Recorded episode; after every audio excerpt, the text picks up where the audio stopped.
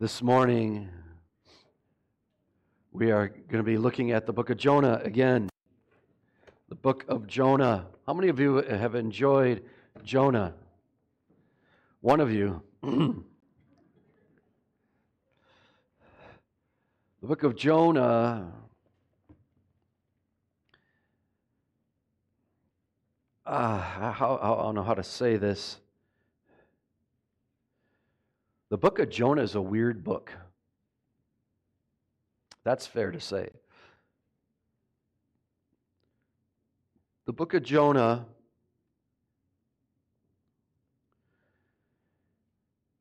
is not simply the story we were told in Sunday school. How many of you say, oh, that's for sure, after we've been in it for three weeks? It's not. And today it's it's It only gets better. It, that's what's so exciting about this. It only gets better. I got to shut this off so it doesn't distract you.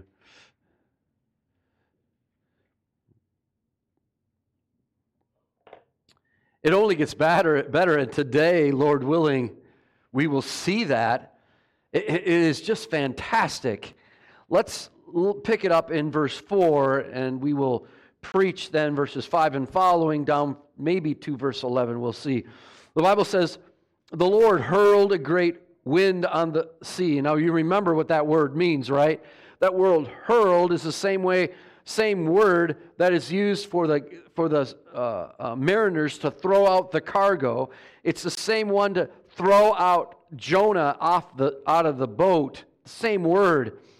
And, and that's what's so interesting about Jonah is the way he uses grammar and words. It's, it's unbelievable.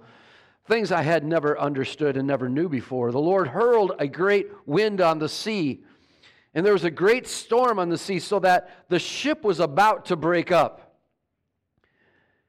Then the sailors became afraid, and every man cried to his God, and they threw the cargo which was in the ship into the sea to lighten it up for them.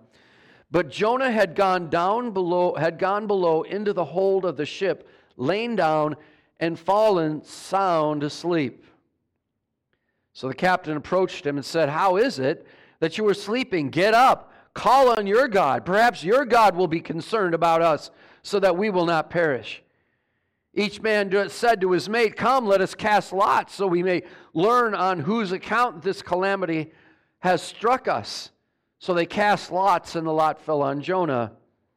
Then they said to him, tell us now, on, on whose account has this calamity struck us? What is your occupation? Where did you come from? What is your country? From what people are you? And he said to them, I am a Hebrew, and I fear the Lord God of heaven, who made the sea and the dry land.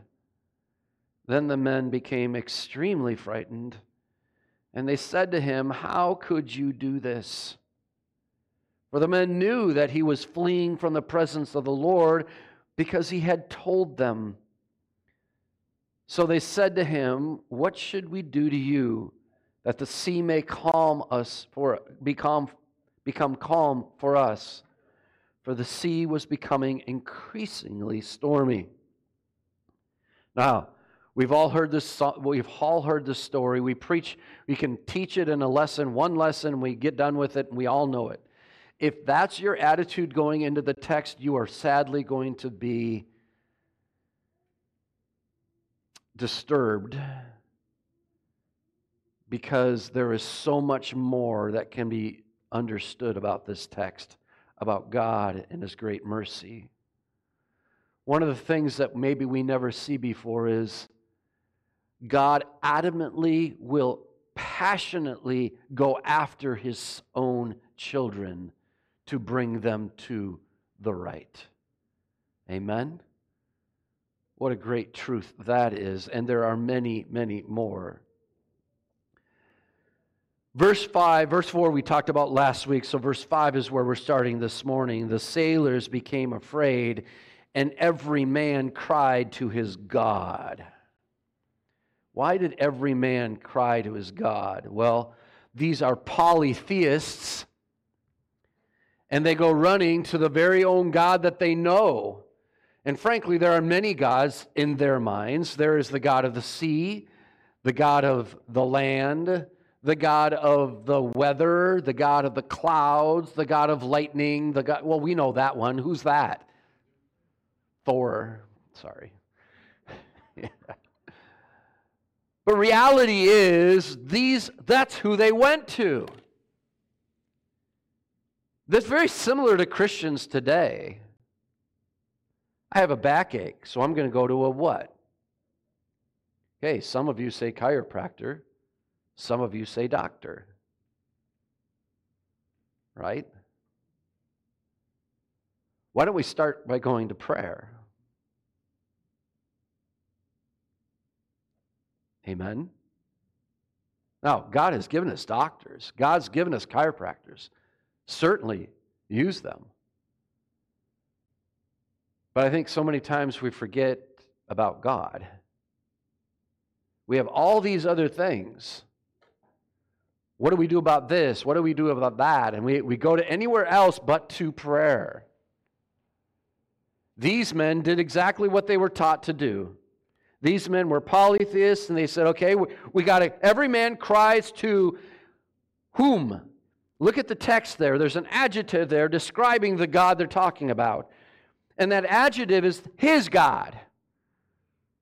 So they all had different ones, and they went immediately to them. Well, let me ask you, do we go immediately to God for help in time of need? Do we do that? These are Gentiles. These are unsaved people. These are pagans, and they immediately go to their God. I think so many times when we look and watch what what a devout Muslim do. Now, are, are Muslims devout and serious in what they do? I think sometimes their seriousness and devoutness puts Christians to absolute shame. This is clear here in the text. And this is why the text is actually here. It's to shame and to min- uh, to express and to show externally the minimization we have for our God, if you will, or in this case, Jonah had for his God. He was running away from him. So they, they cried to his own God. And then they got to work. They started throwing the cargo, which was in the ship, into the sea. Because it was getting so bad. And they had to lighten the, the boat up so it would float higher and they wouldn't all perish. They're in dire straits. They're in a world of hurt. They have nowhere to go. And to be honest with you, how many would say, I think it would be fair to say in verse five, these guys were freaking out. And they were. What's Jonah doing? Look at the text. But, and that word is so important. He's giving us this scene so beautifully written. These guys were freaking out, but Jonah, but Jonah was what? Jonah is the forefront of this clause in this verse. If you remember, Jonah was told to rise up and call out and go forth. And it's always up, up, up. And he did the exact opposite. How do you remember that? He descended into Job. He descended into the boat. He descended in. Well, this is his last. Well, we think this is his last descension. Jonah now descended even farther. And he, it, the text tells us something very interesting. It, it's quite unique. While the ship's crew was freaking out desperately to weather the storm, he was asleep below deck. He had descended Again, downward trend. That's his whole trend in life. He descended, and the text says, into the bowels. That's what the hold is, into the bowels of the ship's hold. Bowels and hold here. This is Jonah's descent into the bowels. This word nearly always connotes, what do you think? The underworld, the grave.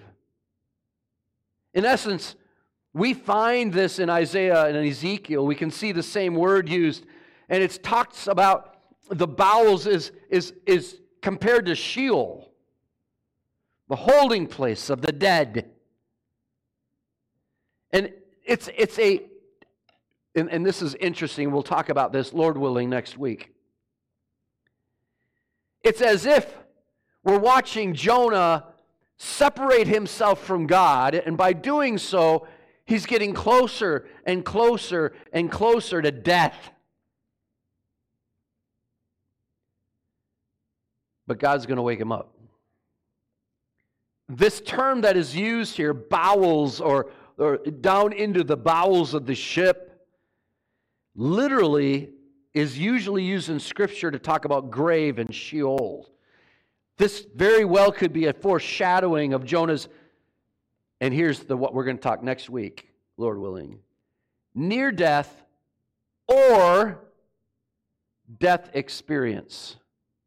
How many have ever heard a Sunday school teacher talk about the death of Jonah? Has anybody heard that? That Jonah actually died. Nobody's ever heard that before. How many heard that it was a near-death experience? Not even that. So reality, well, let's be honest. Was it a near-death experience? Okay. I mean, God, well, we'll get into that, but reality is, if you're an expository preacher that takes the biblical text literally, you could come out understanding, and we'll explain it next week again, but it could have been death, and certainly a near-death experience for Jonah. He's going to talk about his his wallowing down into the where the weeds around his neck, and then he he he feels as if he's dying. And frankly, it's very possible that he wants to die. Regardless, that, that's for next week. The final word in this text is, he had lain down, or in this clause, not the text, but the clause below, into the hold of the ship, the ship's hold. He is hidden in the cargo room below deck. Well, at least he was hidden, because now what? The cargo is all thrown out. And he's laid bare there. He's laid naked. It's very interesting how God passionately goes after his children. Oh, you, you want to get on a ship? I'm there. Oh, you, you want to you want to flee to cross the world? I'm there. You you want to you want to hide yourself in the cargo of the ship? Well, I will bear you naked because I'm there. How many see this, what God is doing here? This detail of being hidden in the cargo room below underscores Jonah's withdrawal from his calling, his vocation, his command by God to do something. It may also explain why the author describes the disposal of the cargo not only to lighten the boat up, but then to reveal the prep, the perpetrator of this storm. Amen. Not only are we going to help, we found this guy. We knew he was in here. We'll find out that a little bit earlier, later here. But also, it reveals him.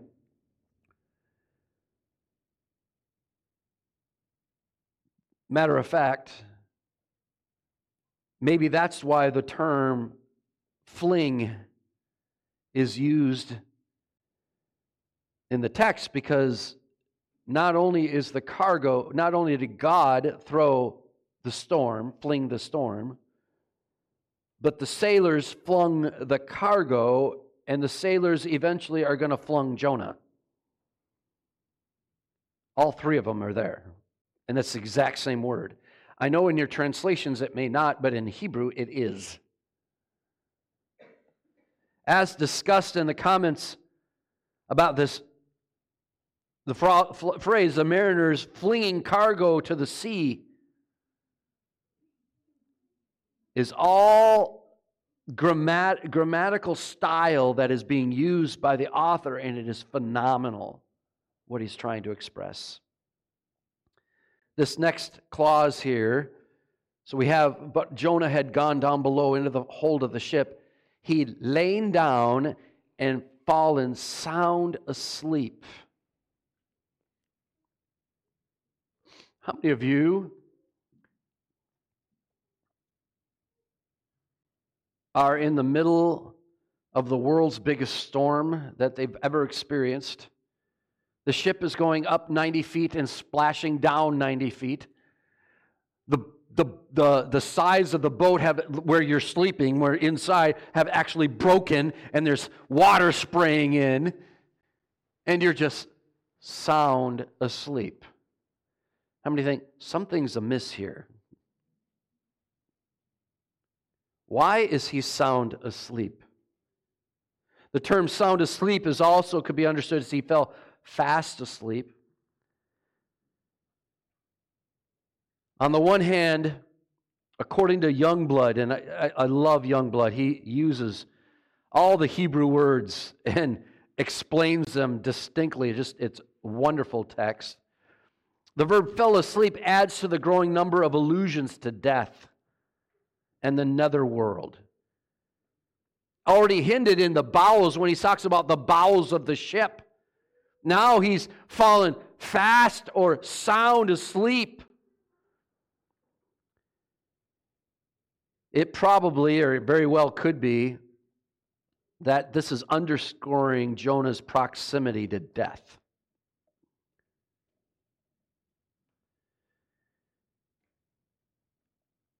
This impression is reinforcing, that is being reinforced here, is actually only Hebrews can understand it, because when you're falling fast asleep and descending into hell, those two words have the same motion lettered um, pronunciations.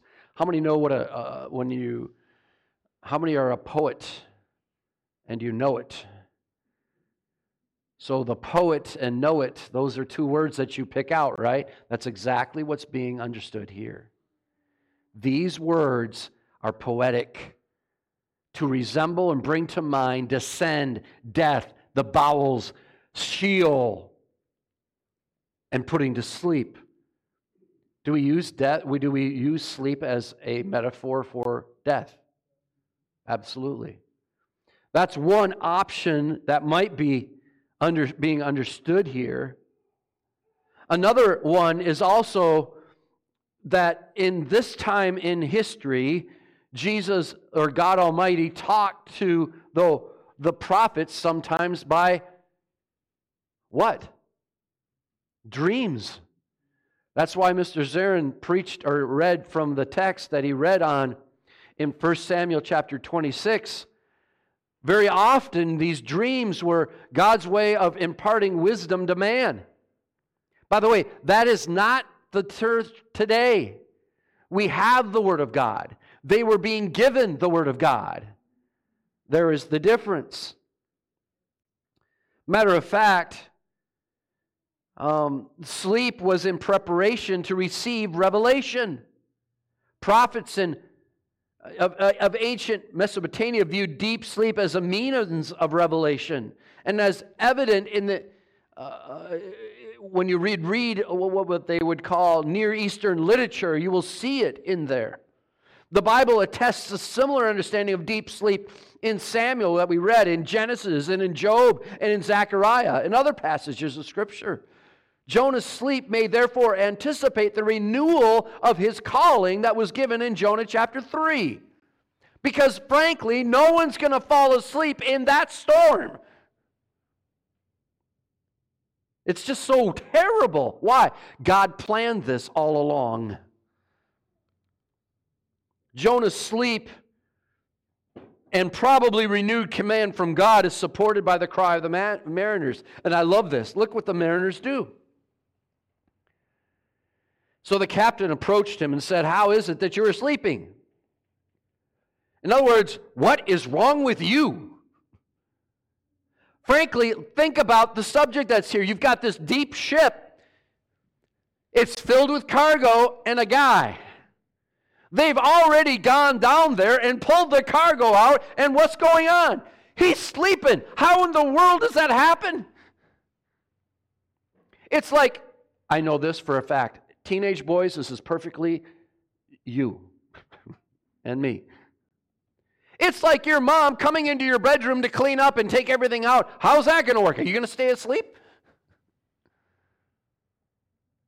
But yet, on top of that is the snow, or the snowstorm, yeah. This, this major uh, sea storm crashing, and he's sleeping. This is has to be supernatural. Amen. It has to be. And what's interesting is what the guy said. The captain comes down.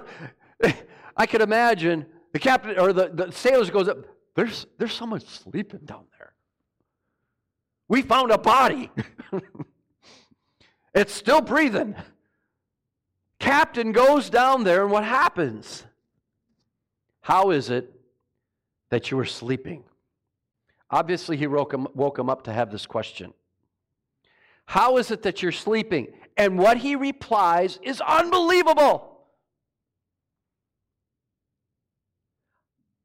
Get up, call on your God. Verse two, arise, go to Nineveh. How many see the similarities? I'm sure Jonah by now is thinking, oh, I don't want to hear get up again. I've been going down for the whole time here. The cap, get up, call on your God. Cry out to your God. Up and cry out match exactly the first and last of the commands in God's commission to Jonah in chapter one, verse two. Jonah's attempt to escape this call and ignore God's revelation were futile. The hated commission haunted him, even in the bowels of the ship hold. He hated it. He goes on, get up, call your God. Perhaps your God will be concerned about us so that we will not perish. In other words, here's what has happened. The sailors are saying, yeah, this ain't working to call on our gods. So we're going to do something. We're going to get rid of the ship's load. That ain't working either. What else can we do? In essence, you are seeing firsthand these men throwing away what they hold on to as dear because it ain't working. It isn't working. Perhaps your God will be concerned about us so that we will not perish. By the way, our God was concerned enough about us and sent his son so we would not perish. Do you see the similarities? This is why Jonah and Jesus are usually together as sign. And it talks about it in the New Testament. Verse seven, each man said to his mate, hey there, matey, we should do something else. Right? We got to do something different here. This isn't working. Our gods have let us down. The cargo is gone. We have no money. We have nothing. It's all flung out. What do we do now? So they talk to each other. As they confer with one another about casting lots. Interestingly, verse seven here echoes verse five. Whereas verse seven says, each one cried out to his God, Verse five said, we're done with that. Each one said to his shipmate, we got to do something. Having found the gods unresponsive, imagine that, the mariners turned to each other and to their collective wisdom regarding their survival. The text says, come, come, indicates a sequence of a multiple. Let us cast lots so we can know, and we we we, we know what to do and whose whose fault this is in essence. Let us cast lots so we may learn on whose account this calamity has struck us. Isn't it interesting that even the unbelievers knew this something was supernatural about this? Do you see that?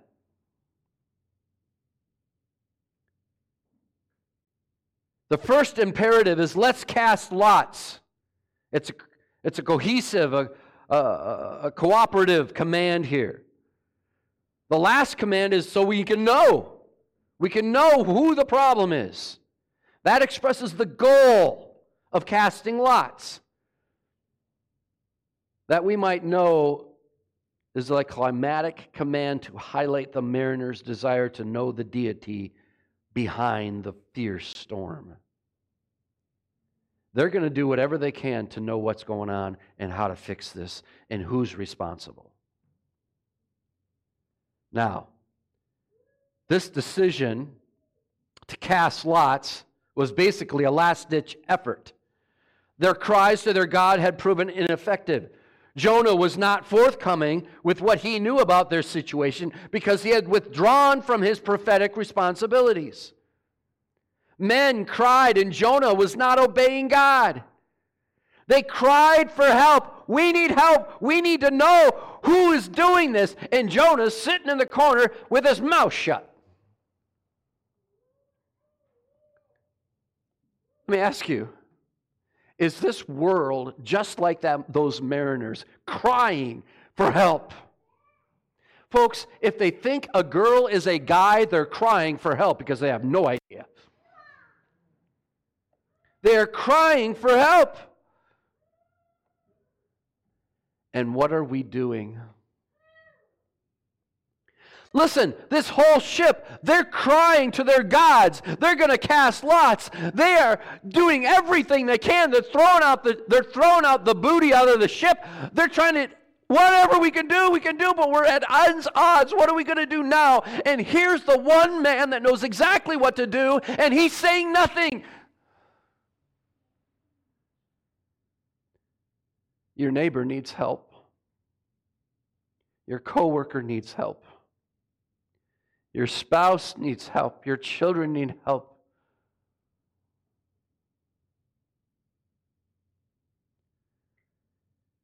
We have the answer, but are we expressing it? Jonah didn't. Men were crying. These are, these are buff sailors. You don't understand what I'm saying. Rough, mean, big. And they're crying. And here's little Jonah. I don't know, for some reason, I think he's little. I think it's his character that maybe says that. But he wasn't obeying God. Therefore, lots were their only recourse.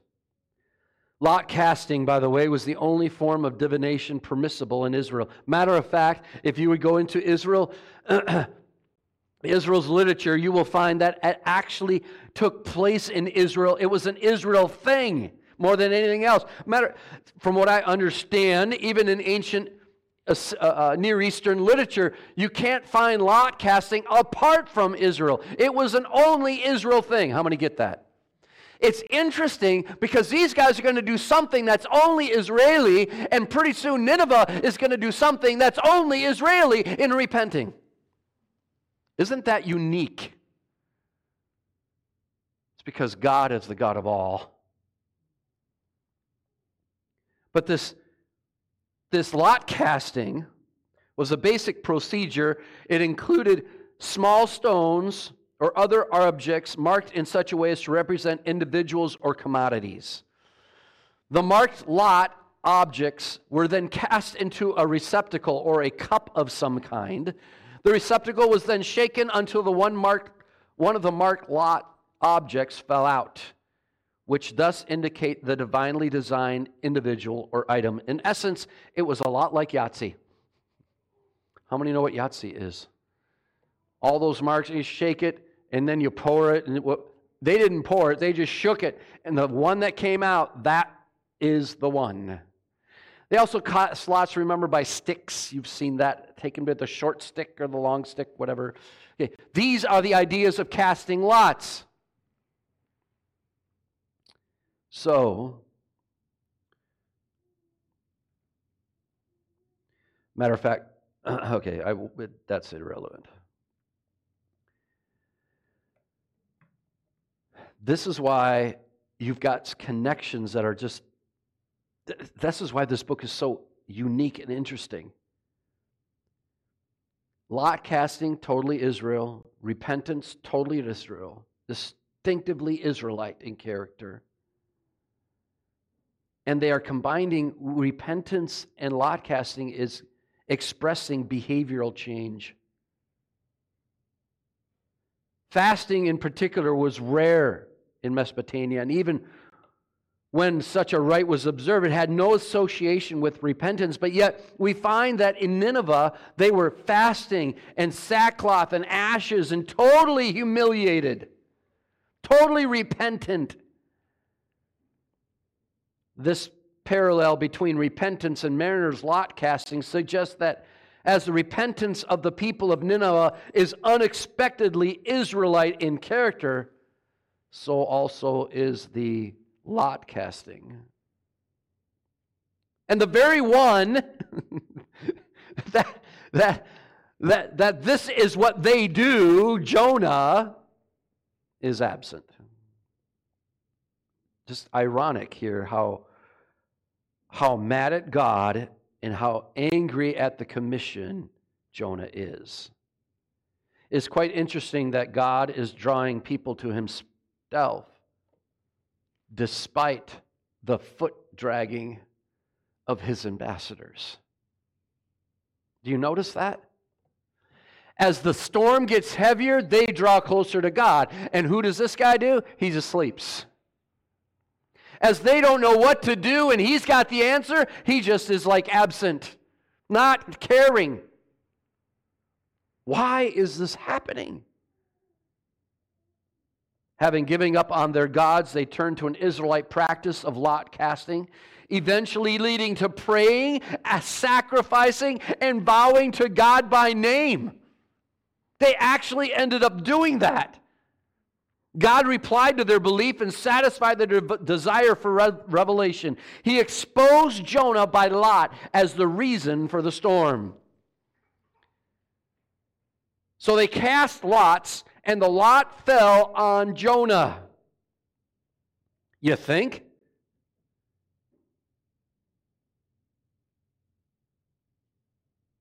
Jonah was finally in a position where he was compelled to serve as God's instruments of revelation.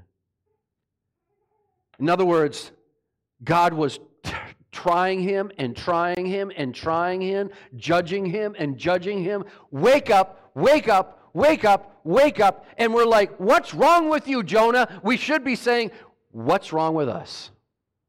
It's the same thing. It's the same thing. But the lot fell on Jonah. He exposed, God did. It, God exposed Jonah by Lot as the reason for the storm.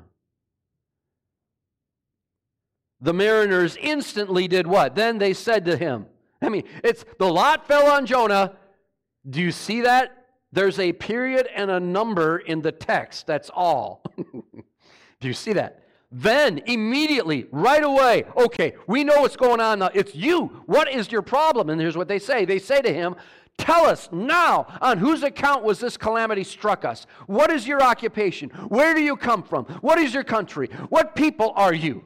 Sounds like the government, doesn't it? I mean, all these questions immediately. What's going on? Bubba, bubba, bubba, bubba. I mean, over and over again, asking these questions. It was a barrage. First, they asked Jonah to identify the person responsible for the disaster situation, on whose account this, de- this de- disaster has befallen us. You see, lots, when they cast them, they revealed the human target of divine anger. The critical issue as to identify of the offended deity remained a question. In other words, Jonah, we know this is you, but who is your God? Because obviously, that's where we're at. Our gods aren't listening. Our practices aren't working.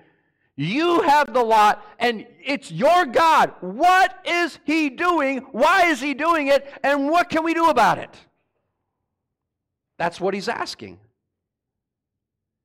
Jonah's response in verse nine confirmed that it was the identity of the deity the mariners were after, not the human target. He said this. He said to them, I am the Hebrew, and I fear the Lord God of heaven, who made the sea and the dry land.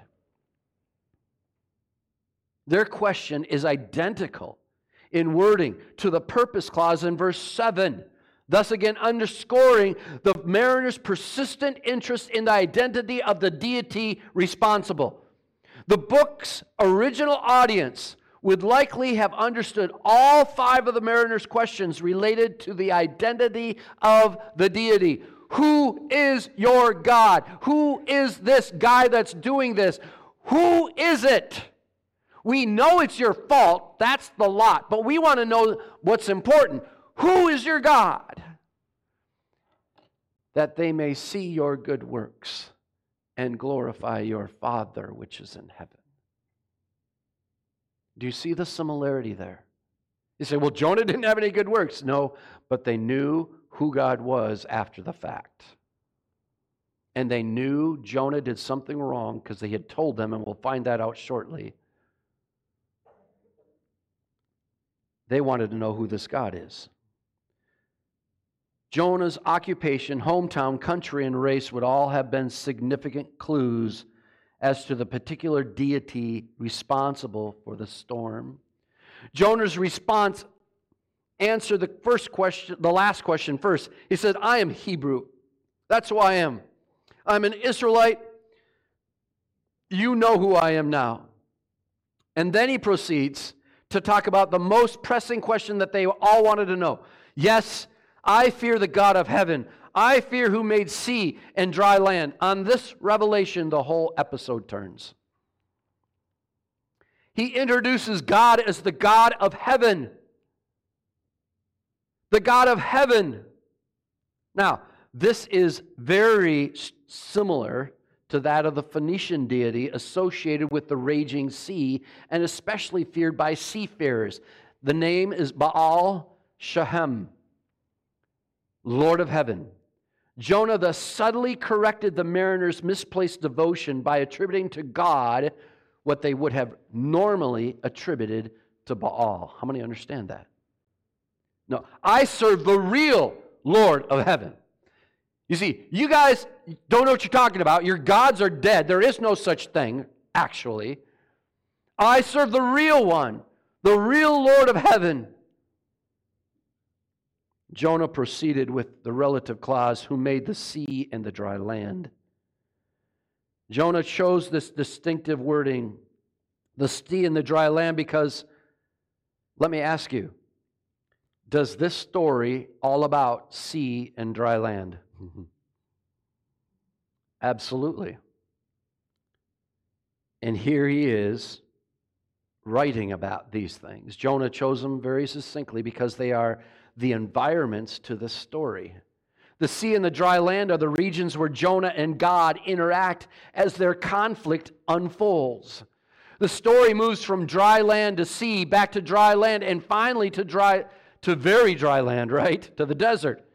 And God is active in all of those locations. When God and Jonah interact in the, in the most inhospitable environments of the sea and the desert, the tension between them is high. When they interact in the hospitable environment of dry land, however, the tension seems to abate. The phrase reinforces the point that God does not immediately abandon those who are in conflict with Him. Listen, all of us, there's not a one person in here that doesn't need to grow. I will try that again. There is not a one person in here that doesn't need to grow in the Lord. Not one. And Jonah is very clear on this. I don't want to listen to God. So I'm going to go this way. So I'll send a storm. Well, I'm still going to not talk about God. So he makes... He makes the mariners literally repent and sacrifice to his God. I'm still not going to go. So he uses, and this is so interesting, oh my goodness, he uses the Gentile mariners to judge Jonah by flinging him overboard. And if you know the historical content of this, you're like, oh yeah, I get it.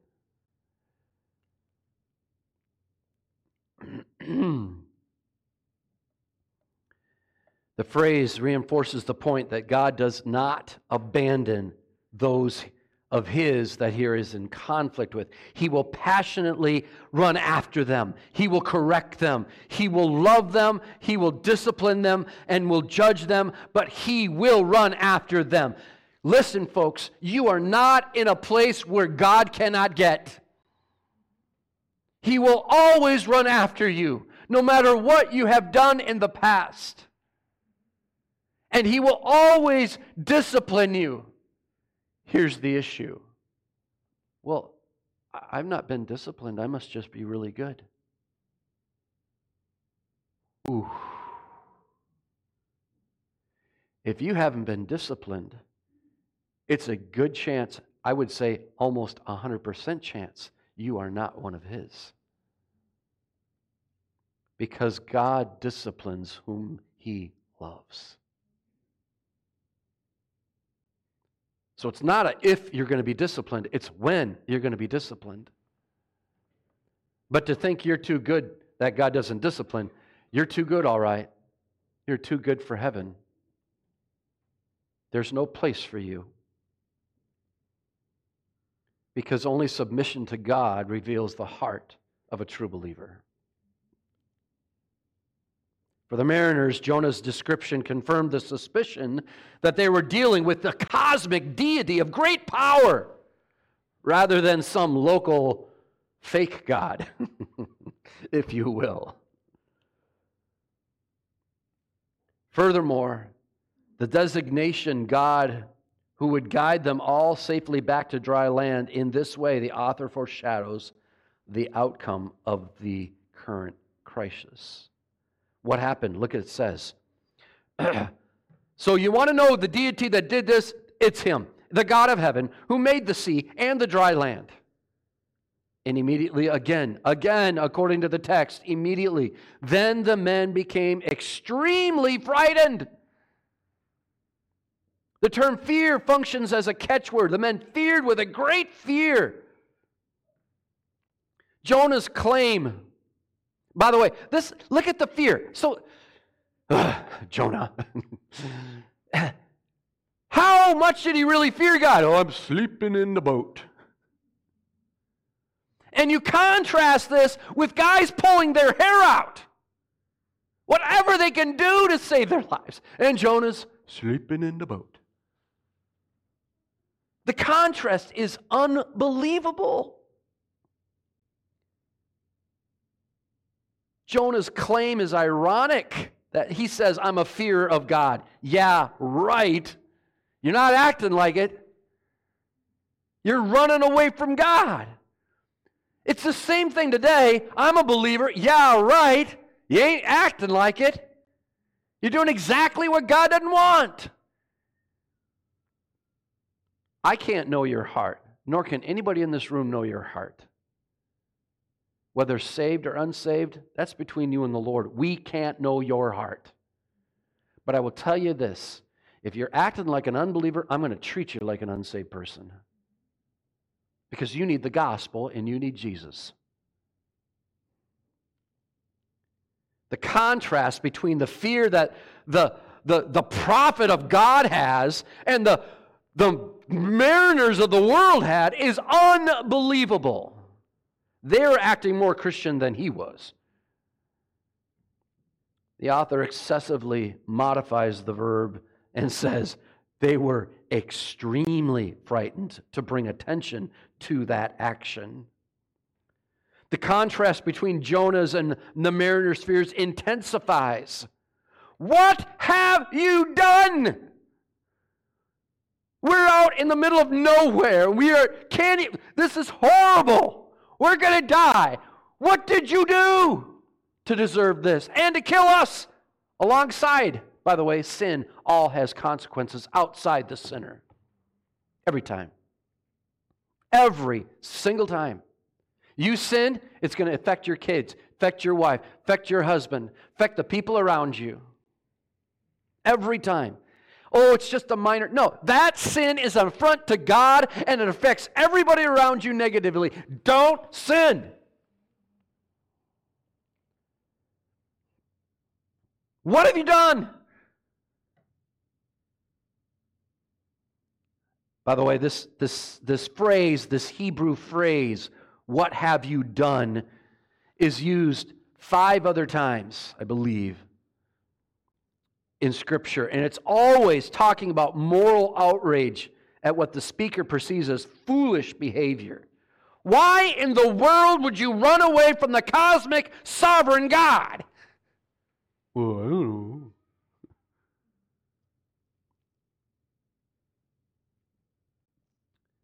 The mariners were shocked that Jonah would dare defy such a powerful cosmic deity and thus place the entire crew, crew in mortal danger. Their question reflects a comprehension of general fear of God from which Jonah, in his rebellion, he can say he feared, he didn't fear. Jonah, what do you think would happen? Run away from God. Are you nuts? We all are nuts sometimes, because we all run away from God and His commands. And then we find ourselves in trouble, and then we don't know what to do. Fall at His feet, total submission, humility, get rid of the arrogance and pride. And that will only come by falling at the feet of Jesus. Only. Interestingly, the author follows the mariner's question with two other clauses explaining what prompted such a response. They said this: how could you do this? For the men knew that he was fleeing from the presence of the Lord because he had told them. Now, here's the deal. Why didn't we hear that before? That's why this book is so important. This author is, oh, there's so much in this thing. This author is keeping stuff away from our view. How many understand that? And he is purposely keeping stuff from our view. Why? He doesn't want us to jump to conclusions by judging the motives of Jonah. And we should never, and I'm going to say it over and over and over again, judging motives of somebody else's heart is sin. It's wrong, because you can't know their heart. That's why putting all these, Jonah's this and Jonah's that, that's frivolous. And that's exactly what he's saying not to do. And yet we do it all the time. I'm better than that person. I'm more godly than this person. You know what? We're all sinners bound for hell, and we all got a lot of problems. There's not a person in here who doesn't have problems. But you all have a God that solves those problems.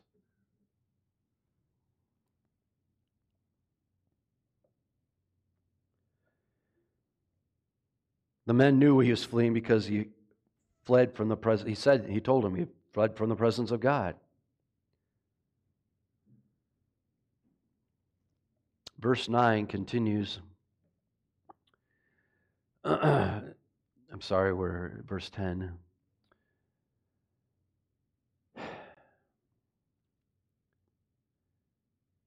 I'm gonna, I'm gonna, I'm gonna quote a guy that, because some some of you think I'm just nuts thinking that we can't call Jonah this and that. Well, listen to this author who has a commentary written totally in Hebrew, knows what he's talking about. There is not a person in here that knows any Hebrew. The author's, he says it this way, the author's strategic use of information gaps. These gaps may create suspense or misdirect the reader to false impressions only to correct them later by additional information. How many understand what he just said? He's keeping these, this is why God is so awesome. He literally is keeping information out so that we do, we do read somebody's heart, supposedly. We judge his motives, and we call him something, and then he, this is what he does. Well, here's what I was doing. It's like, oh, that's not what I thought. Exactly. Exactly. He's using this so we stop judging motives, because we can't. And yet, I'm telling you, preacher after preacher, commentator after commentator, he's this, he's that, he's that. What does the text say? Don't go off on your own tangent.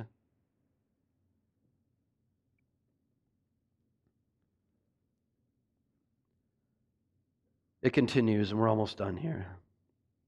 Then the men became extremely frightened. How could you do this? We know because you told us that you were fleeing from the Lord. Then he said to them, Then they said to him, What should we do to you that the sea may calm, become calm for us? For the sea has become increasingly stormy. What must we do with you so that the sea might settle down for us? Well, uh, let me ask you, could Jonah have repented and the sea calmed? Yes or no?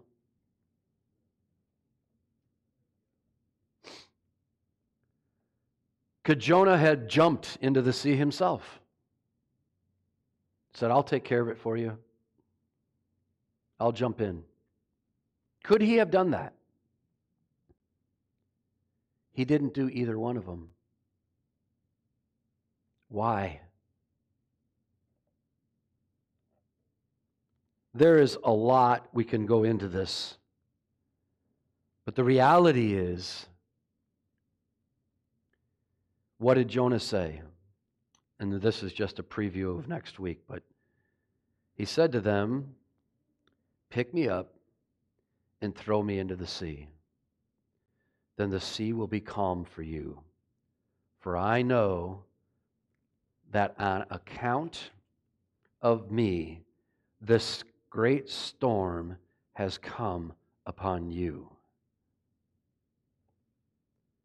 In essence, was he saying, kill me so that all of you may live? Yes or no? He's absolutely saying that. Jonah is literally saying, sacrifice me at the altar of the Mediterranean Sea for your lives. That's exactly what he's saying. But the question is still there, and we have to struggle with it. Why didn't he just repent? Why did he have them throw him overboard? Are these pertinent questions? Absolutely. The sea was raging and relentless. Well, we'll go ahead just for a second, but we're not, we are going to be finished here shortly. But I just want to show you what happens, and then we'll preach on it next week. However, did the sailors listen to him? They didn't. They know that he's responsible. They know his God is unbelievable. And they know he's responsible for the storm. And the, the prophet himself said, just lift me up and throw me over. No, we're not going to do that. Look what it says. However, or but, instead of, or we're not listening to you, the men row desperately to return to land. Let me ask you, did these men want to kill God's prophet? Yes or no? No. Not at all. They wanted nothing to do with that. But the question is, why did Jonah even ask him to do that? When he could have, he's got two feet. He can jump. He can just go over and let the waves break him, probably. Com- considering what kind of storm this was. For the sea was becoming even more stormier against them. So they didn't listen to the prophet. And then what happened? It got worse. It got worse. So they picked up Jonah, threw him into the sea, and the sea stopped its raging. I love this about the men. We're going to preach on this next week, but I love this. Then the men feared the Lord greatly. They offered sacrifices to the Lord and made vows, and the Lord appointed a great ship, fish to swallow Jonah. And Jonah was in the stomach of the fish three days and three nights. Let me ask you, does this text tell us Jonah died or not died? Doesn't tell us what happened. We will discuss this next week. We'll preach on death or not, because there are really good, com- really good theologians that believe that Jonah died and that that's the sign of Christ. Three days and three nights in the belly of the fish, yes. Just like Jonah, just like Jesus. Um, but we're going to, well, you're going to read Jonah's um, account and see his humility and see his, I am so out of step here in chapter two. But the reality is, Jonah was written way before Jesus Christ ever stepped on this earth. Amen. Almost, well, approximately eight hundred years. And it is foreshadowing the death, burial, and resurrection of Jesus Christ. If that's not a big deal to you, you better check your pulse. Because that's a big deal. And if he is particularly foreshadowing Christ, doesn't every word matter? I'm telling you, this book, how many say, man, this book has a lot more than I ever thought it, even closely had. It's because we're studying it and serious about it. Not just a story we read on Saturday night to teach Sunday morning. God's word's more important than that. All right. I think the principles are very clear. I think that we have expressed them over and over. God, if you're truly a believer, God will passionately strive after you to fix you, no matter what you have done. He will judge you. He will even use unsaved to judge you, to bring you back to Him. He will bring a storm to bring you back to Him. He will bring a fish to bring you back to Him. Now, I got to see that, but He does. He will passionately, mercifully go after you if you're a true child of His.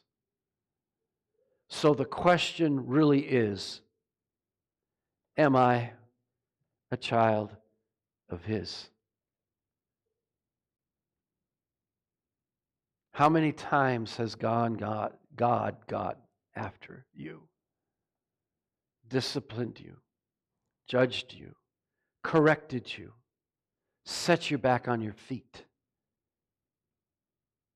Or are you just living a life like everybody else and there's nothing out there? Folks, examine your heart. Are you truly a child of His? Do you know Him as your Lord and Savior? Lord, as in He's in charge throughout my life. Savior, as He mercifully saved me from my sin and hell. And yet, I act just like the wicked Jonah. We do.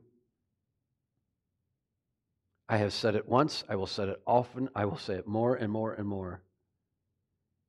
Stop looking down your nose at Jonah and realize we are just like him.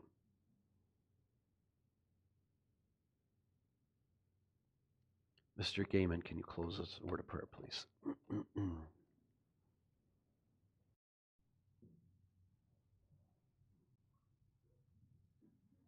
Please stand, I'll pray, and we'll be dismissed this morning.